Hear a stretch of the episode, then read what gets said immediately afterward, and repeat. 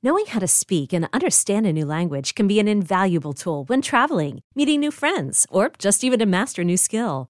But it's not always simple when you're bogged down by textbooks and structure classes. That's why so many people trust Rosetta Stone. Rosetta Stone is the most trusted language learning program, available on desktop or as an app. It truly immerses you in the language you want to learn, like Spanish, French, Italian, Chinese, and more. You won't just be studying English translations. The Rosetta Stone intuitive process helps you pick up a language naturally, first with words, then phrases, then sentences. Don't put off learning that language. There's no better time than right now to get started. For a very limited time, listeners can get Rosetta Stone's lifetime membership for 50% off. Visit rosettastone.com slash rs10. That's 50% off unlimited access to 25 language courses for the rest of your life. Redeem your 50% off at rosettastone.com slash rs10 today.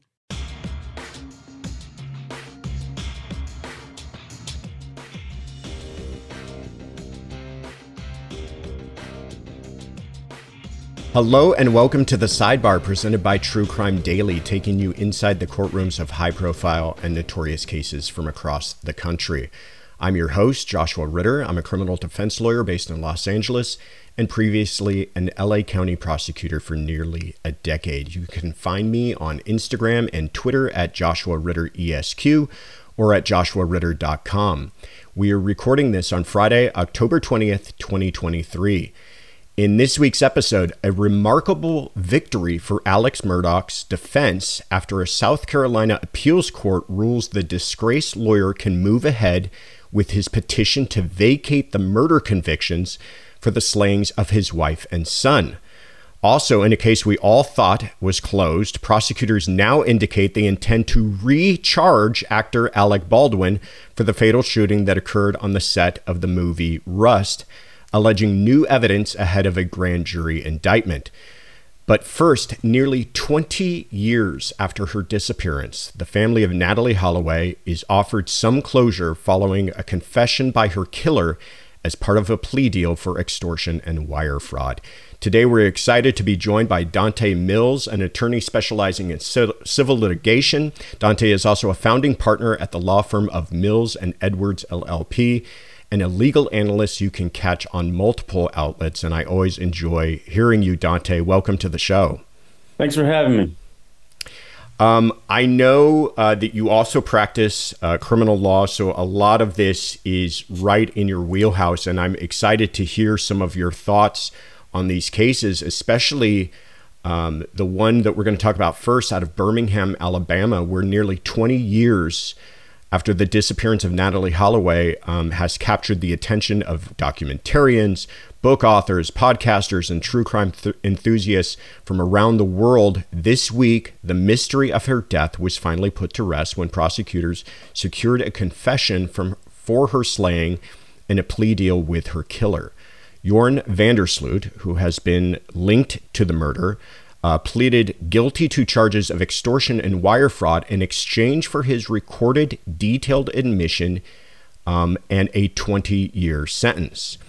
In a confession which was viewed in real time by Holloway's parents, van der Sloot described an intimate beach encounter between himself and the then 18 year old Natalee Holloway.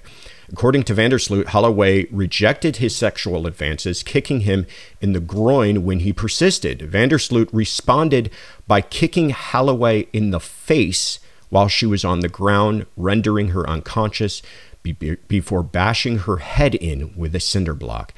He then claims he dragged her body into the ocean, pushing her body out to sea.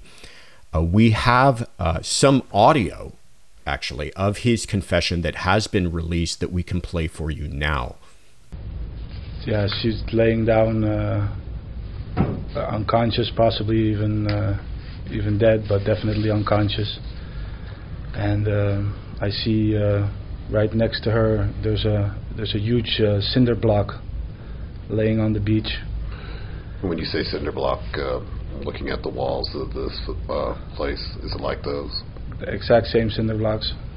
I see a, huge cinder block laying on the on the beach. Uh, I take this and uh, yeah, I, I, I smash her head in with it completely. Really disturbing stuff. Despite this confession, van der Sloot will likely never be charged for Holloway's 2005 murder due to the 12 year statute of limitations for homicide in Aruba, where the murder occurred. Nevertheless, the confession was a bittersweet victory for Holloway's parents, who sought closure for 18 years after their daughter disappeared on a class trip. van der Sloot, who attended uh, who attempted, pardon me, to extort the parents for information on the location of Natalee's body, will be returned to Peruvian custody, serving his U.S. sentence concurrently with a 20 year, sentence for the murder of another woman, Stephanie Flores, while he was in Peru. All right, Donte, a lot uh, to unpack here, a lot of moving parts. But my first question to you is Do you feel um, that justice was served here given the circumstances? The short answer is no. If he murdered someone, he should face charges and be found guilty for that murder uh, and have a penalty associated directly with that murder. Taking someone's life should never be taken for granted. Um, and I don't think it's something you kind of wrap into a plea deal for something else. The issue is that we're trying to be practical, right? We want to be practical. And the biggest issue that was weighing on this family, who are the true victims here, uh, is they didn't know. They had no closure. They still thought, and, and, and you hear her uncle giving interviews and uh, her family members talking about they heard of girls being uh, rescued uh, when they were kidnapped and held in houses, like what happened in Cleveland, Ohio, and places like that. And every time that would happen, they, they would think to themselves, maybe Natalee is being held somewhere and one day we'll get her back. Um, but now at least they have some kind of closure. So I think practically that's what came out of this confession. Uh, the family can rest at night uh, knowing that um, Natalee put up a fight, that she didn't just allow someone to take advantage of her. Uh, she tried to resist. Uh, and unfortunately, and, and uh, because he's a horrible person, uh, he decided to end her life. But the family has closure for that. And I think that's what came out of this confession, but definitely not justice when you think of it in the classical sense. Yeah, no, I think you're absolutely right. I mean, bear in mind, too, years went on when they weren't even sure she was dead. I mean, they, you know, the, when you have these missing person cases and no body shows up and there's no evidence that they've recovered you know blood or obvious evidence that a that a murder took place th- this poor family was tortured with the idea like you said that maybe they're going to find her someday so then they come to terms with the idea that she's likely dead then they still don't know what happened they've got this guy that they believe was involved so uh, that torture i think was ending that torture I think was yeah. worth a lot to this family and worth a lot to the U.S. government. Obviously, the, they're the ones who were able to facilitate this deal. But one question I'm hearing from a lot of folks is wait a minute, this doesn't hold him responsible for murder. And will he ever be tried for murder? And the answer is essentially no, right? No, I mean, uh, this murder happened in Aruba, so you have to go by the laws uh, of the place where the incident occurred. And they have a statute of limitations, which means after 12 years, which is their statute for murder, uh, you can't bring someone uh, you can't bring charges against someone for a crime uh, that passed that 12 year mark. As many know, but in the United States, we do not have a statute of limitations for murder. I think that makes sense. And, and a lot of times you hear, oh, what about those cold cases where 20 years later, you know, some DNA evidence now that we have that has popped up and we're solving cases after 25, 30 years. The United States is a little different. So they do not have a statute of limitations for murder. You can always be uh, uh, charged with murder, no matter how long after the murder occurred. But in Aruba, it's 12 years, and we have to abide by their law. Hopefully, something like this uh, makes them reevaluate that law, and they may look and say, it doesn't make sense to say after a certain amount of time, you can literally get away with murder, right? You don't want that to be the case. So hopefully, they reevaluate this after this high profile case. Uh, and get in, get on board with things like the United States, where they say it doesn't matter how long, if you kill somebody, you can be held responsible. Yeah. Yeah. And 12 years, too. That's not a long period of time. I mean, if we were talking 25, 50 years statute of limitation, maybe you could understand, but 12 years is just, I mean, we have crimes in the US for felonies where lives are not even lost uh, that is longer than 12 years. So it's pretty incredible. Um, what we're learning, like you said, about the criminal justice system outside of the United States. Talk to us a little bit too, though, about the idea that this is going to be a concurrent sentence and what that means for actual time he's going to serve. He's been in prison for a long time, and and uh, he had he was convicted of killing uh, someone else and and received that twenty year sentence. This sentence lines up with that, um, and you're looking at uh, the fact that he could be getting out of jail uh, in a relatively short time, and you have to consider whether or not that factored in to him confessing. And, and the issue is a lot of people are saying he's given varying details, some things that really didn't add up. This story may seem fabricated. To that, I would say, let it go. It doesn't matter, right? We don't want to take away uh, this closure for the family by challenging whether or not this confession was actually was actually true. But when you look at it and say he did have a reason and a, and a there was a benefit to him to confess to this murder because he had the opportunity to, as a result of confessing, um, and it had to come with a videotape confession. Um, as a result of him confessing, uh, he was able to make this plea deal uh, with a sentence that kind of lines up with that other sentence.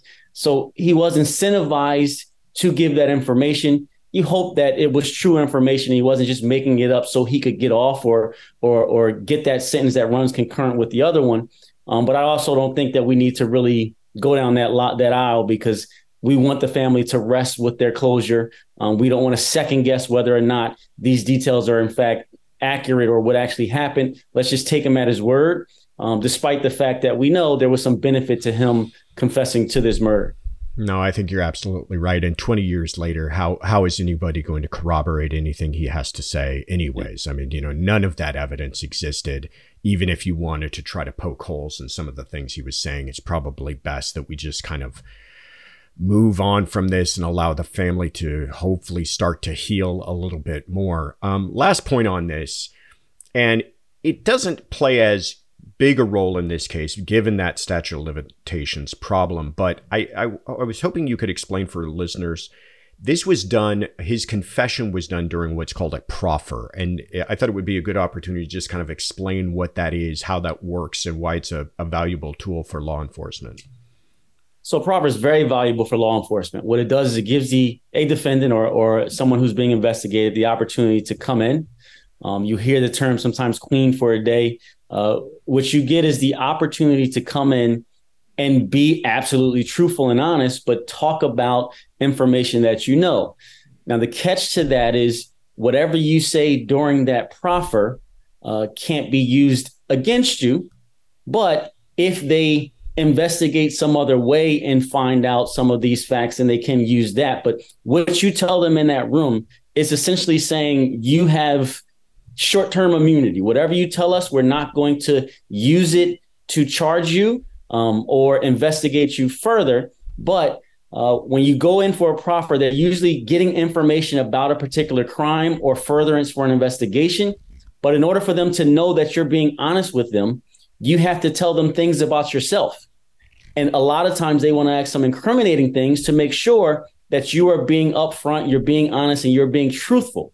They'll then go and verify some of that information that you've given them about yourself.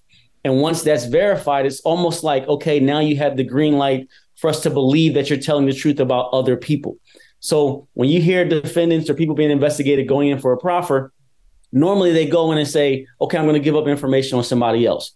But the most important part of that, and I tell my clients this, um, the most important part of that is being truthful about the information related to crimes you may have committed because they're not going to charge you or go after you when you tell them you committed a crime inside of that proffer but they are they are going to verify it to make sure that you're being truthful and honest with them it's their way of really knowing that they can trust you uh, and trust the information that you're giving uh, and once they confirm that because the, the thought is if you're honest about telling on yourself uh, then you will continue that on and be honest when you're telling what other people did. Um, so that's really what a proffer is. And that's what happened in this case. Uh, they wanted some information on another investigation. And as a part of that, uh, I'm certain that they brought up this particular case and said, all right, if we're going to believe you on this other stuff, you got to be honest and tell us what happened here. Uh, and that's what led to this confession. Yeah. Yeah. And to for people to to understand if they're thinking to themselves, well, why would why would you give someone immunity to talk about everything they've done if you can't then use it? It's because it one can further that investigation and two perhaps expose the investigators to information about other cases to give you a really good example we all know about the varsity blue investigation with the the college admissions scandal where wealthy parents were paying off all of these um, uh, college administrators to get their kids in. That broke because an individual was doing a proffer about an entirely unrelated financial crime, I believe it was. And during that proffer, he said, they asked him essentially, you know anything else that might be helpful to us? And he says, have you guys heard about this guy out in California who's paying off college admissions people to get their kids in? And that just broke this entirely huge case. So that's why it's an incredibly powerful tool for law enforcement.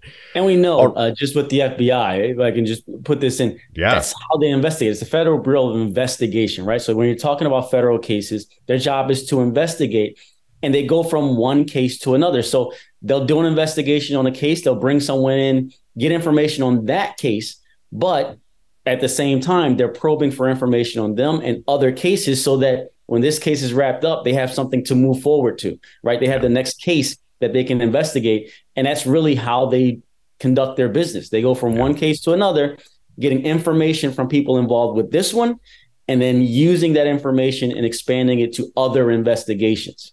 Yeah, absolutely right. And and and they're incredibly successful uh, at it.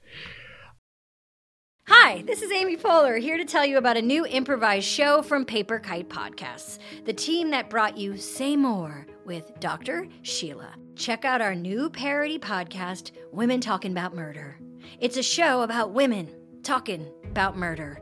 Every episode features special guests, twists, turns, and the mystery of a missing co host. Available on the Odyssey app or wherever you get your podcasts.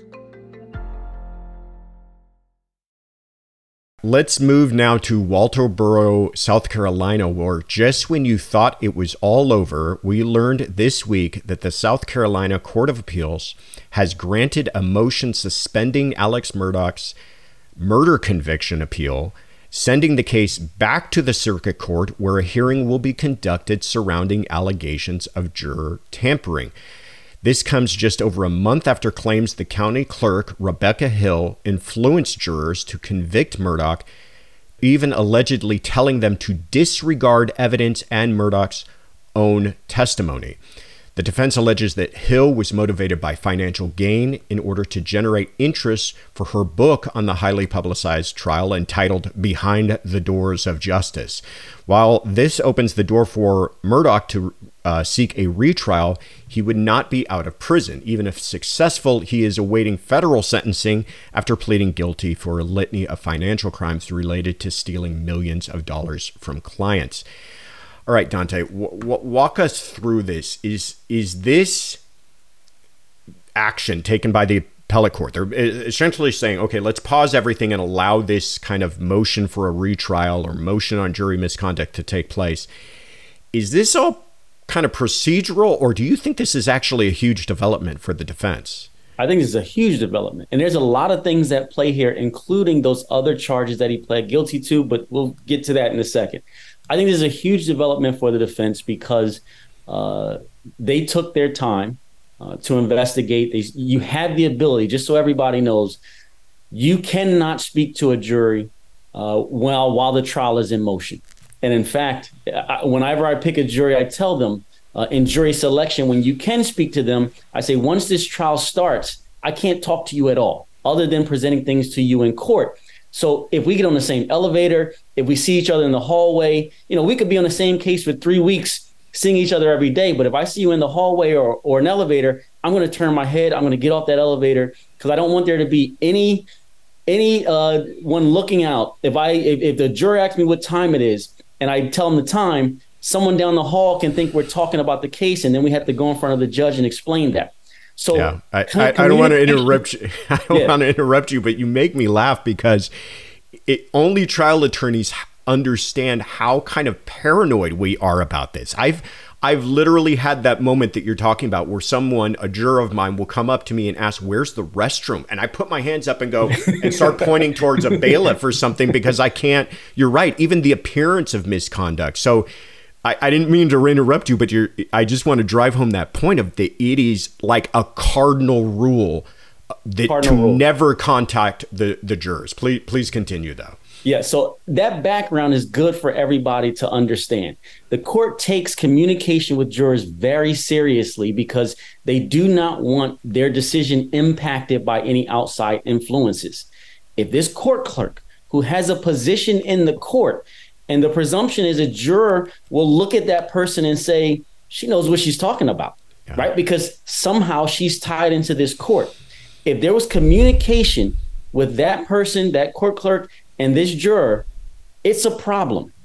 And I don't think it's just a problem for this case. I think it should be a problem overall for any court clerk or, or anyone involved with the court to be trying to influence the opinion of the jury. It shouldn't happen. So I do think it's a serious issue here. Um, so you can't talk to a jury during the trial, but afterwards you can. And what Murdaugh's defense team did is after the trial was over, they took the time to, to interview all of the jurors and asked if there was anything that was that that went on. Of course, they were fishing, I'm sure, but they turned up some evidence and had jurors say this comment was made. They don't even have to say whether or not they believe the comment or if the comment uh, actually influenced them. But for that comment to be made, it's presumed that it had some kind of an impact. Um, so when the defense team was talking to this jury afterwards, they got these statements saying that this comment was made. Um, those statements were presented to the court, and I think the court is doing the right thing by taking this very serious and saying, hold on a second, we have to fully investigate and have a hearing on exactly what happened. And if this happened at all, as they're saying it did, I truly believe that case will be overturned. Wow. Yeah. Yeah. And, and by the way, what the defense has is not a bunch of gossip and secondhand accounts. They've got sworn affidavits sworn from affidavits. these jurors saying, this is the stuff she was telling us. This is how she was commenting on the evidence. I mean, it just blows your mind when you understand, like you've laid out, how seriously this is all taken by everyone in court.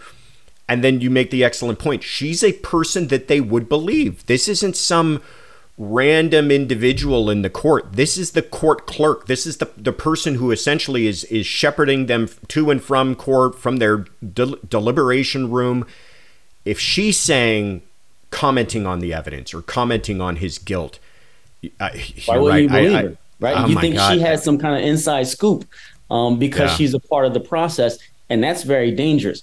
But there's another part to this that you, you talked about in the beginning. These other federal charges um, that he pled guilty to. I was I was interested when he pled guilty so early on because there were talk of uh, there was talk of him actually trying those cases as well, uh, and he pled guilty pretty quickly to those charges. And I'm wondering why.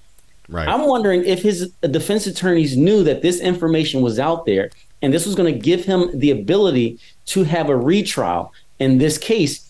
And they wanted to wrap up those federal cases while everybody thought he was already going to be in jail for the rest of his life and really wouldn't harp on a sentence for those cases. It may sound a little bit confusing, but let me explain it. So, yeah. in those federal charges, he pled guilty to all of them and got a truncated or, or reduced sentence.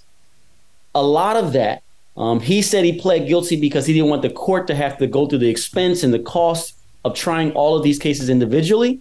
So what the the the the district attorney or the U.S. attorney did was allowed him to plead guilty to those charges and combined all of the sentences to a reduced sentence.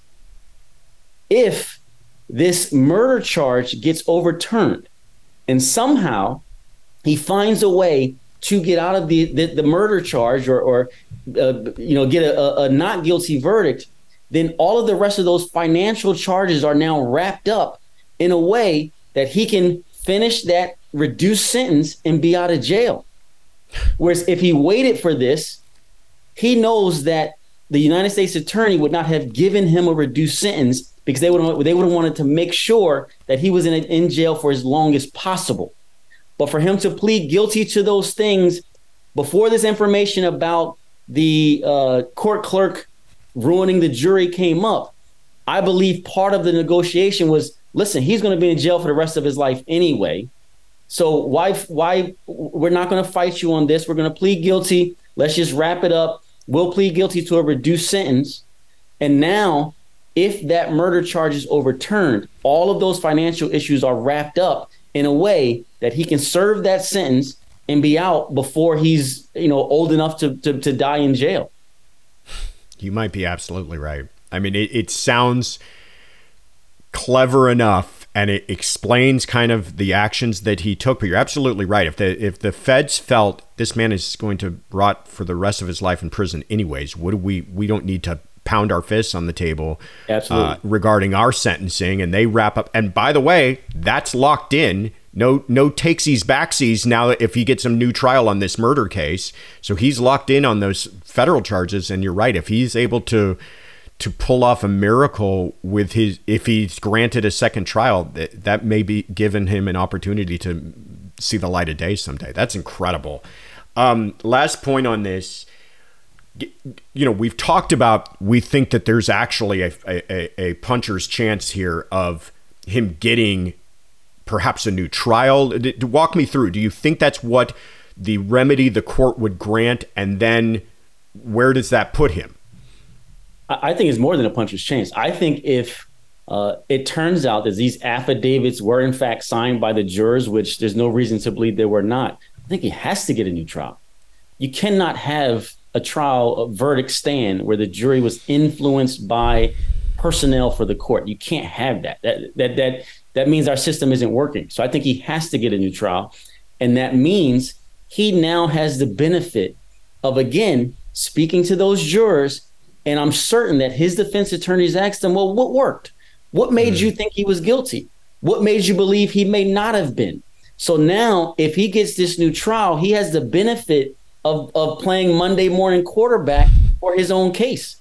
And they've had the conversations. They know exactly what was said that convinced the jury he did it. They know what was said that left questions in the jury mind. So I always believe on a retrial, the defendants are in a better position because they don't have to prove anything, right? The state has to prove that he's guilty beyond a reasonable doubt. All the defendant has to do is present doubt. That's it. And if I'm talking to a, a juror who sat on this case the, the entire time, who came up with the verdict, and I'm asking them, what would have caused you to doubt? In that interview, I'm asking them that. And if I get another chance at a trial, that's all I'm focusing on. Yeah. Because I know that it impacted or could have impacted this jury and if I really hone in on that point, it may impact the next jury. And if any one of those jurors, it works on any one of those jurors, you have either not guilty or a hung jury, and, and he's he's off. Yeah, yeah. God, what a yeah. When I first heard that they were filing a motion for a retrial, okay, whatever, kind of par for the course. Oh, it's regarding um, jury misconduct. Again, I was kind of nonplussed. I thought, oh, they're going to say that the jurors, you know, I don't know, they they saw a news article they shouldn't have seen yeah, or something. Most like times that. you hear like, oh, the jury had a, a, a previous experience with something and they didn't say yeah. it in jury selection, right. something like that. A big nothing burger, but then you hear it's this and it just blows your mind. So that hearing will be soon, I imagine. We will continue to watch this case. Let's uh, finally move to Santa Fe, New Mexico, where in a case full of seemingly endless twists and turns of its own, another bombshell was dropped this week as prosecutors say they intend to recharge Alec Baldwin with involuntary manslaughter for the fatal on set shooting of Halyna Hutchins. Charges against Baldwin, who allegedly pulled the trigger in the Rust cinematographer's 2021 death, were previously dismissed without prejudice after a prosecution fraught with blunders. Reportedly, prosecutors and Baldwin's attorneys engaged in talks for a potential plea to a petty misdemeanor. However, the plea was retracted. The case is expected to face a grand jury next month, with prosecutors claiming to have discovered quote unquote new facts in the case, while attorneys for Baldwin indicate they will answer any charges in court should the actor be indicted. The film's armorer, Hannah Gutierrez Reed, also charged with involuntary manslaughter in the shooting, is scheduled to face trial in February of next year.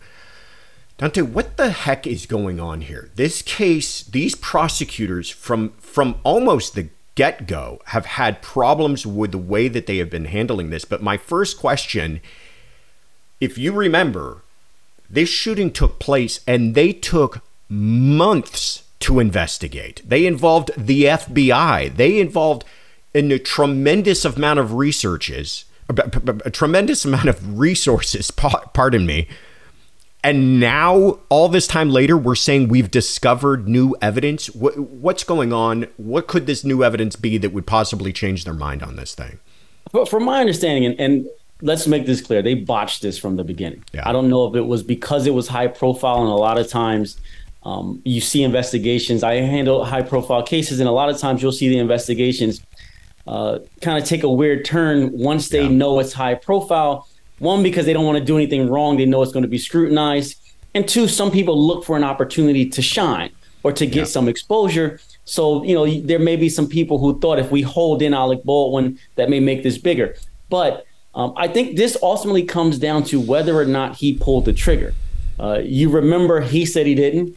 Um, there were people who said he didn't, uh, and initially he was charged, and then they they it, it, was some confusion about who they spoke to and what the statements were.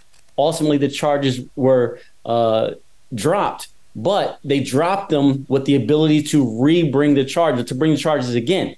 Um, and when they dropped the charges, they said they were going to complete the investigation. They felt like they weren't ready to uh, proceed and that there were questions that were still looming from my understanding, uh, or and, and the way it looks, it seems as if they have some kind of conclusive evidence that shows he pulled that trigger. That's what I'm understanding that new evidence to be. And if it is that, um, they may be giving him the opportunity because they blundered it so much to, t- to take a plea deal, to, to, to accept responsibility, even to a lesser degree, with them not bringing the charges for the second time.